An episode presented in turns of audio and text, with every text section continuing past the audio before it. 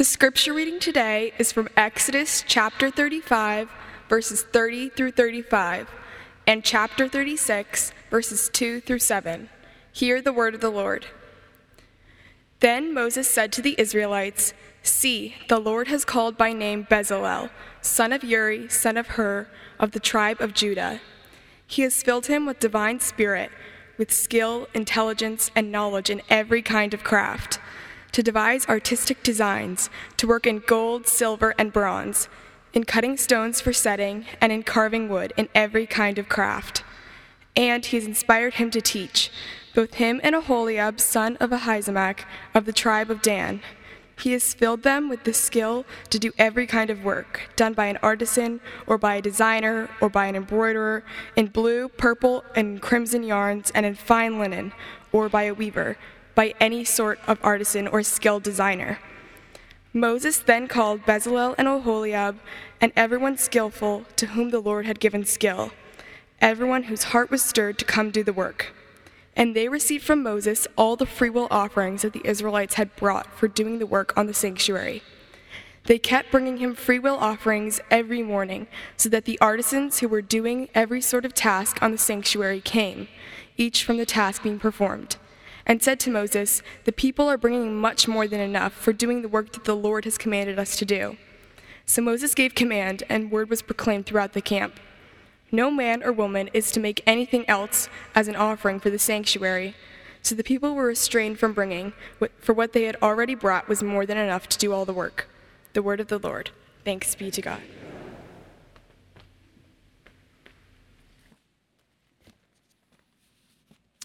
Let's join together in prayer. Let's pray.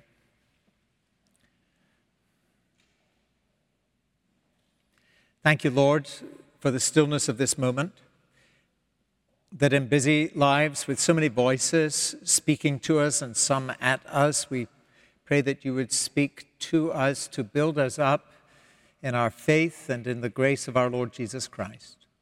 Speak to us now through the word read and the word that will be proclaimed. We bring our prayer to you through Jesus, your Son, our Lord and Savior. Amen.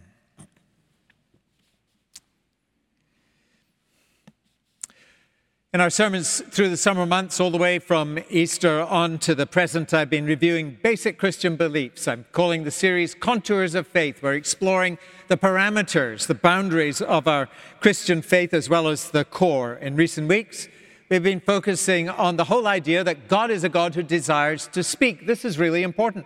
Many people think that God is silent. If there is a God, we can't know God.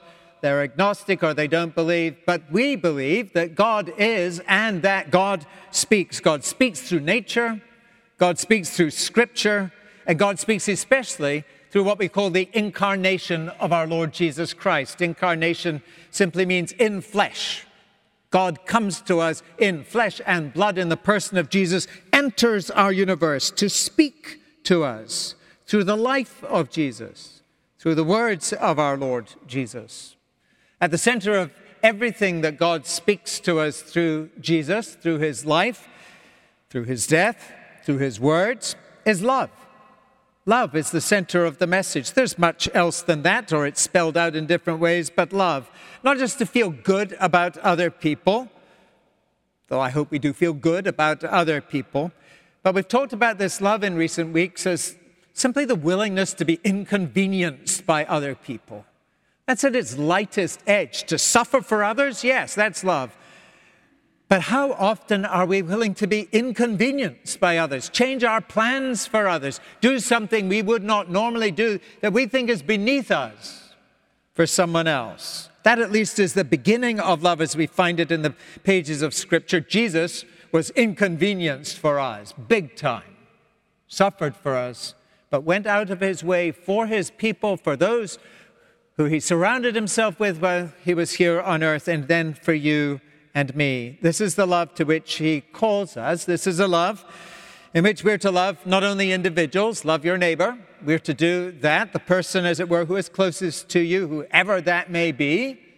Love your neighbor. But we have also been called to love communities. And many people forget this, that in the world in which we live, we love, or we want to love, or we play our part to love, not only individuals, but communities. For example, we long for the health of our nation. And many of us are worried about the health of our nation as a community. And we need to ask ourselves, how am I loving my nation, the community of which I am a part? We love our families. We love the individuals in our families, but at times we're anxious about what's happening in our family structure as a whole, the multiple relationships which are a part of the way families operate. And Jesus says that we're to love our families as well as the individuals in our families, and as members of families and societies, this is what we do.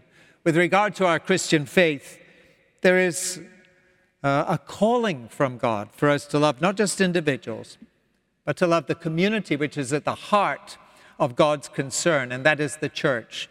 The scripture says that Jesus loved the church and gave his life for the church. And so we are to love not only individuals, but communities as well, playing our part in the community.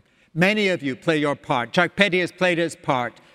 Lots of people. The only way a community thrives is if lots of people play their parts in multiple ways. Some of them are up front, some of them are behind the scenes. But however you serve the community, this is part of your love for God and for neighbor. We love our communities. Part of that love of communities, God's passion for communities to be sustained and thrived as a cohesive whole, part of that thriving involves something we don't talk very much about, and that is money. Money is required for organizations and communities to thrive, or at least in most cases.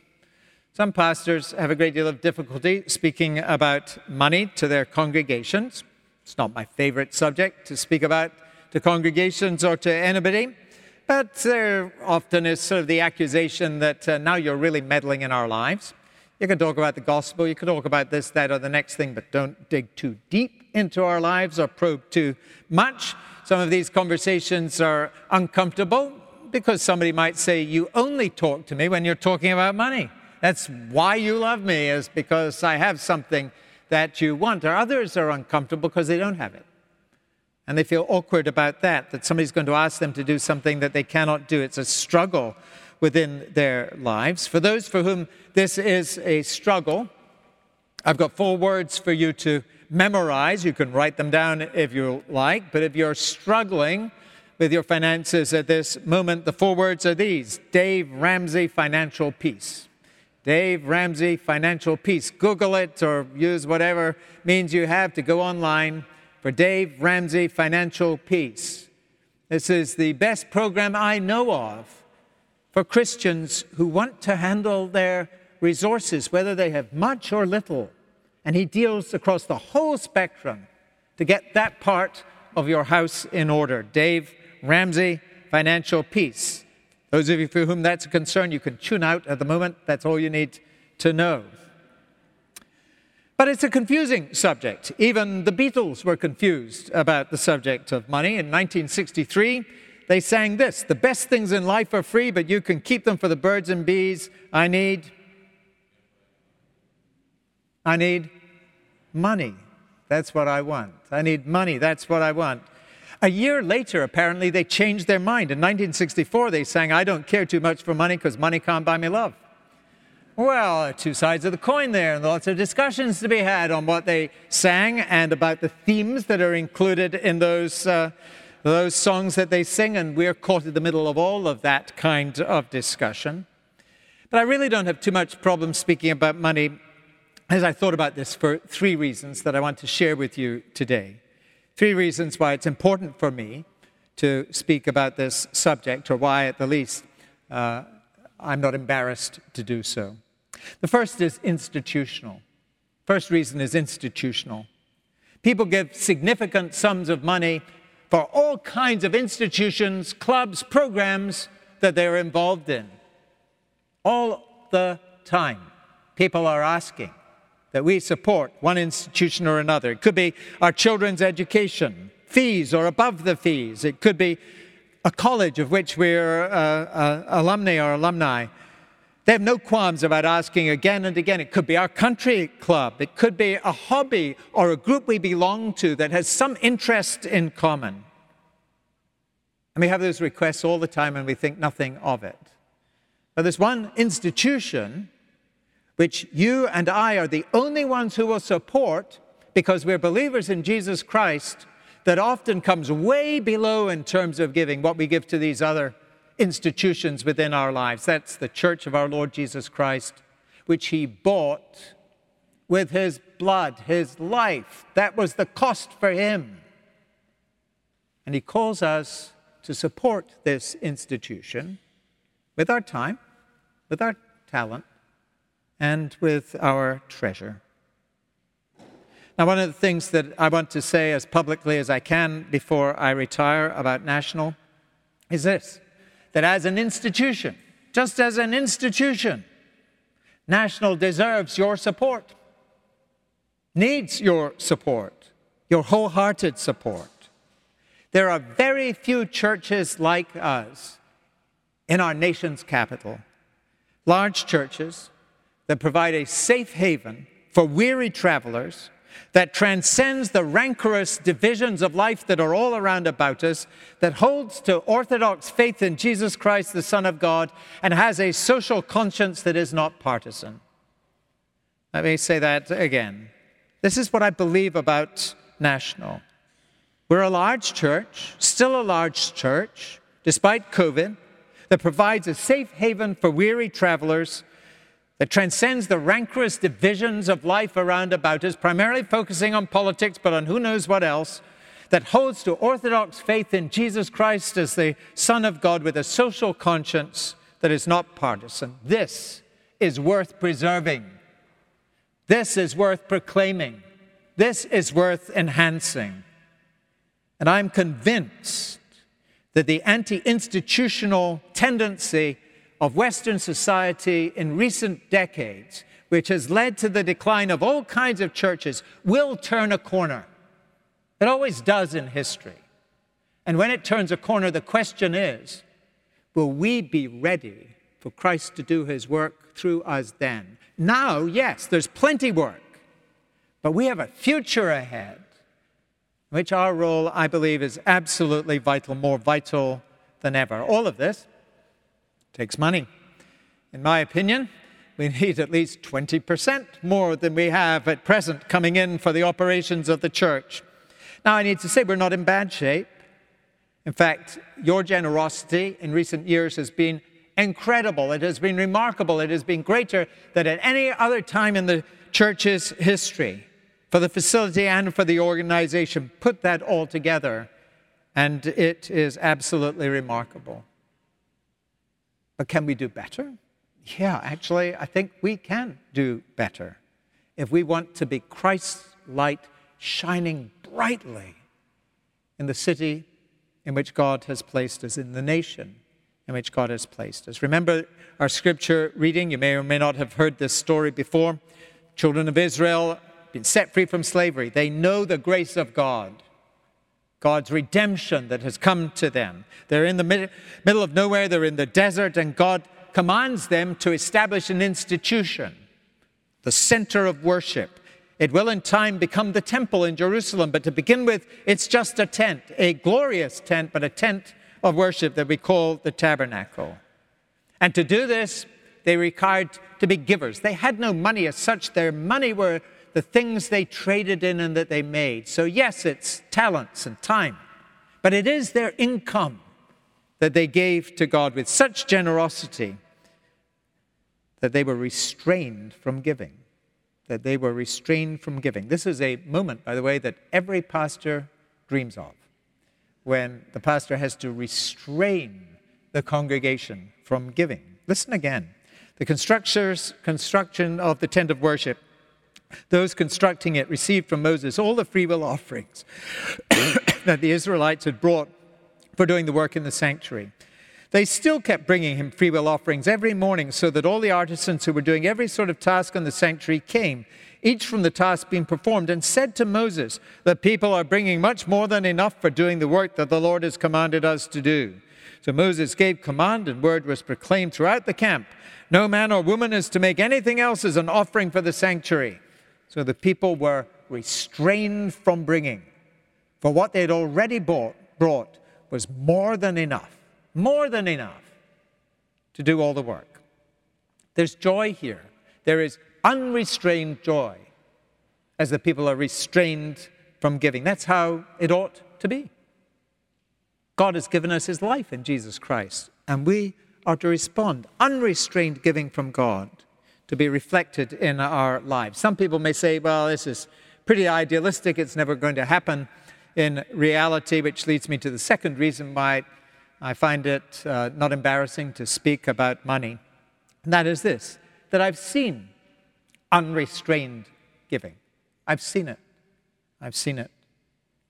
When I first came to this country, when I was 19 years of age, 50 years ago, I was at a college in upstate New York, Schenectady, New York, and I joined a church, First Presbyterian Church of Schenectady, New York. This congregation, maybe 500 people, maybe 600 people. Middle class, not many wealthy people as far as I knew. General Electric has big plants there, or at that time certainly did. But their generosity was simply overwhelming. It was something I had never seen in my life before. Many of them tithed. It was built into the very fabric of their being. And 50% of their budget went to mission, went out, overflowed from the church to other places, to other people. One of the members there became a mentor for me, a lady in her 70s. Her name was Helen Buchanan. And she and her late husband, George, the story was told to me, had been audited by the IRS on 3 or 4 occasions because the IRS did not believe the amount of money they put in as their contribution to the church. Now, that's something to boast about. Well, you don't want to boast about what you give, but hey, how many times have you been audited for that, or me, for that sake? And that is sort of a strange boast, but my word, again and again, and I believe it was true. It was, in fact, absolutely true, that they gave remarkably to support Christ's work in and through the church. And as I've shared with some of you a year or two later, came back to this country to go to seminary. I came back because that church promised that they would support me financially if I came to seminary on this side of the ocean. They paid every nickel and dime for my seminary education, along with 3 others. There were 4 of us they were supporting fully. This is not a huge church, supporting us fully. And at the end of my seminary time, I not only had no debt, but I bought all the books from my ministerial library and had to return to them a check for today's equivalent of about $1,500. I bought every book I needed, and there was $1,500 left over, and I had to restrain them from giving to me. I was the recipient. I saw the generosity. I saw their powerful worldwide ministry for Jesus Christ. I saw other lives transformed by their generosity as mine was transformed by their generosity. I saw their joy in being generous. Left with me an indelible impression of what the church can be when we bring all of our lives before God, including our financial resources. So the institution, this institution, deserves your support more than any of the others that are clamoring for your support. I profoundly believe in the ongoing mission of the church, and I've seen the consequences of what happens when a congregation catches the bug for being generous internally that explodes externally and affects all kinds of lives. And then third, the third reason I see no problem about speaking about money, which I suppose should be first, is that when I read the Bible, the whole issue of our financial resources is huge, pervasive throughout the book. And bringing our financial resources under the control of our Lord Jesus Christ, the way we handle our money, is not peripheral to our Christian identity. It needs to be central to our Christian identity, as it's central in so much of the teaching of Scripture. So German theologian Helmut Thielicke, our checkbooks have more to do with heaven and hell than our hymn books. Today it might be credit cards, but our checkbooks have more to do with heaven and hell than our hymn books. They tell the story of who we trust and what we value. More than anything else, do we love the Lord our God above everything and everyone else? Jesus says the same thing, by the way, in the verse which is on the cover of your bulletin, and it's there on the insert, and I'd like to ask that you pull that insert out now. When he says, where your treasure is, there your hearts will be also. You don't just give to where your heart is.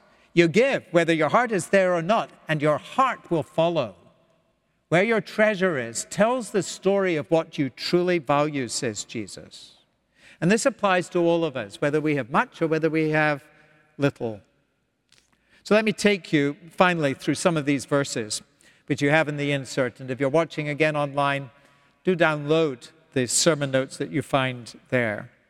Psalm 24, it's the foundation of everything. The earth is the Lord's and all that is in it, the world and those who live in it. All we have belongs to God. I belong to God. My body belongs to God. My path in life belongs to God. My finances belong to God. They don't belong to me. I've just been entrusted with them for a season. Do we remember that? Is that foundation to our life? That's about faith. And it affects the material world we live in.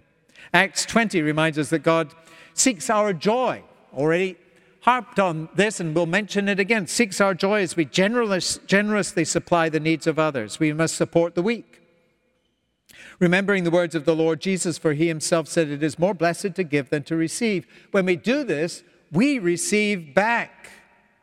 Jesus challenges us to remember the paradoxes that are inherent in all our giving in Mark 4. The measure you give will be the measure you get, and still more will be given to you. There are times when Jesus' teaching seems to be rather scary, like the time a rich man came up to him, this is Mark 10, and said to Jesus, teacher, I've kept all the commandments since my youth. Jesus, looking at him, loved him and said, you lack one thing, go, sell what you own and give the money to the poor, and you will have treasure in heaven, then come, follow me. We get scared that we're supposed really to give it all away, and we're not faithful followers of Jesus if we don't. I think Karl Barth, famous Swiss theologian, got it right when he said that the call to give it all away is for this one person, and it may be for others. But the principle behind it is for everyone. And what's that principle? He says it's as if Jesus is saying to this man, prove to me that you control your wealth and your wealth does not control you. Prove to me that your possessions do not possess you, but that God possesses you. And that's where our money comes in. It often tells the story of who really possesses us. And the rich man in this case couldn't do it. He said when he was responding to Jesus, how he responded was like this. He said, when he heard this, the scripture says, he was shocked and went away grieving, for he had many possessions. We see radical generosity in another story in Mark chapter 12, where Jesus points out it's not the amount that matters, but the level of sacrifice. Where we are in life, this is where you are. God meets us where we are. Jesus sat down opposite the treasury in Mark 12, watched the crowd putting money into the treasury. Many rich people put in large sums. A poor widow came, put in 2 small copper coins, the widow's mite, worth a penny. Then he called his disciples and said to them, truly I tell you, this poor widow has put in more than all those who are contributing to the treasury, for all of them have contributed out of their abundance. But she out of her poverty has put in everything she had, all she had to live on. Not everyone in the church, as I've hinted, was asked to give everything away. I often used to wonder, how in the world Jesus survived as he was preaching and teaching throughout Galilee and Judea with these 12 disciples wandering from one place to another. And there's a marvelous little verse at the beginning of the 8th chapter of Luke's Gospel that gives us the answer to that. It speaks about God's work, especially in the lives of some women. And then at verse 3 of Luke 8, it says, Joanna, the wife of Herod's steward Chusa, and Susanna, and many others, provided for them out of their resources. Provided for them out of their resources, the original ministry of Jesus. These women did not give it all away. In fact, they probably couldn't. They were in marriages where someone was an unbeliever. But they did what they could to support the ongoing ministry of Jesus on a regular basis. Jesus shows us in what we call the parable of the talents that all of this is proportional to who we are. He knows who we are and calls us to respond into proportion to who we are. The parable of the talents is often seen as a story about our gifts and talents speaking about talents as part of our giftedness. But in the ancient world in which Jesus was speaking, a talent was a measure of money like a dollar. So a man, says Jesus, was going on a journey, and he summoned his slaves and entrusted his property to them. To one he gave 5 talents, that's about $20,000. To another 2 talents, 8,000. To the third 1 talent, 4,000. To each according to his ability. Didn't belong to them. They were entrusted with it. After a long time, the master of those slaves came and settled accounts with them. During that long time, they might well have begun to think, this is mine, but it never was theirs. Then the one who had received the 5 talents came forward, bringing 5 more talents, saying, Master, you handed over to me 5 talents. See, I've made 5 more talents. And the one with the 2 talents came forward, saying, Master, you handed over to me 2 talents. See, I've made 2 more talents.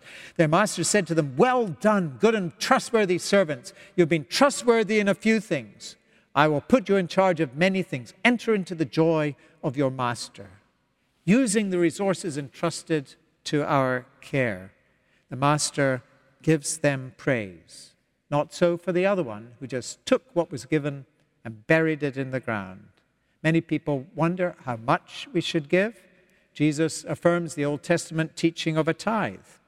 Many people ask the question, and I mentioned this downstairs earlier, before taxes or after? And I say, I don't really care. As soon as you're thinking of giving a proportion back to God, you are thinking biblically. You're thinking biblically, not the amount, but what God has entrusted to me and where I am in life. Jesus always meets us where we are in life. But the admonition in the Old Testament is clear. Bring the full tithes into the storehouse. Put me to the test, says the Lord. See if I will not open the window of heaven for you and pour down for you an overflowing blessing. This is not the only thing, says Jesus, but it is important. Some are struggling in a terrible way with finances. This is maybe not the first place to start, though for some, maybe God is calling you to do something generous and see if you might receive. Others are in marriages where this would destroy the fragile marriage you're in. Don't go there. Jesus says, balance things out, but this is important to him. You tithe the produce of your farm, says Jesus, but have neglected the weightier matters of the law, justice, mercy, and faith. It's these you ought to have practiced without neglecting the tithe. 2 final scriptures from 1 Corinthians and 2 Corinthians. Whatever you do, do it off the top. Don't wait till the end when there's nothing left. First fruits given to God on a regular basis, says 1 Corinthians chapter 16. And then finally, 2 Corinthians 9.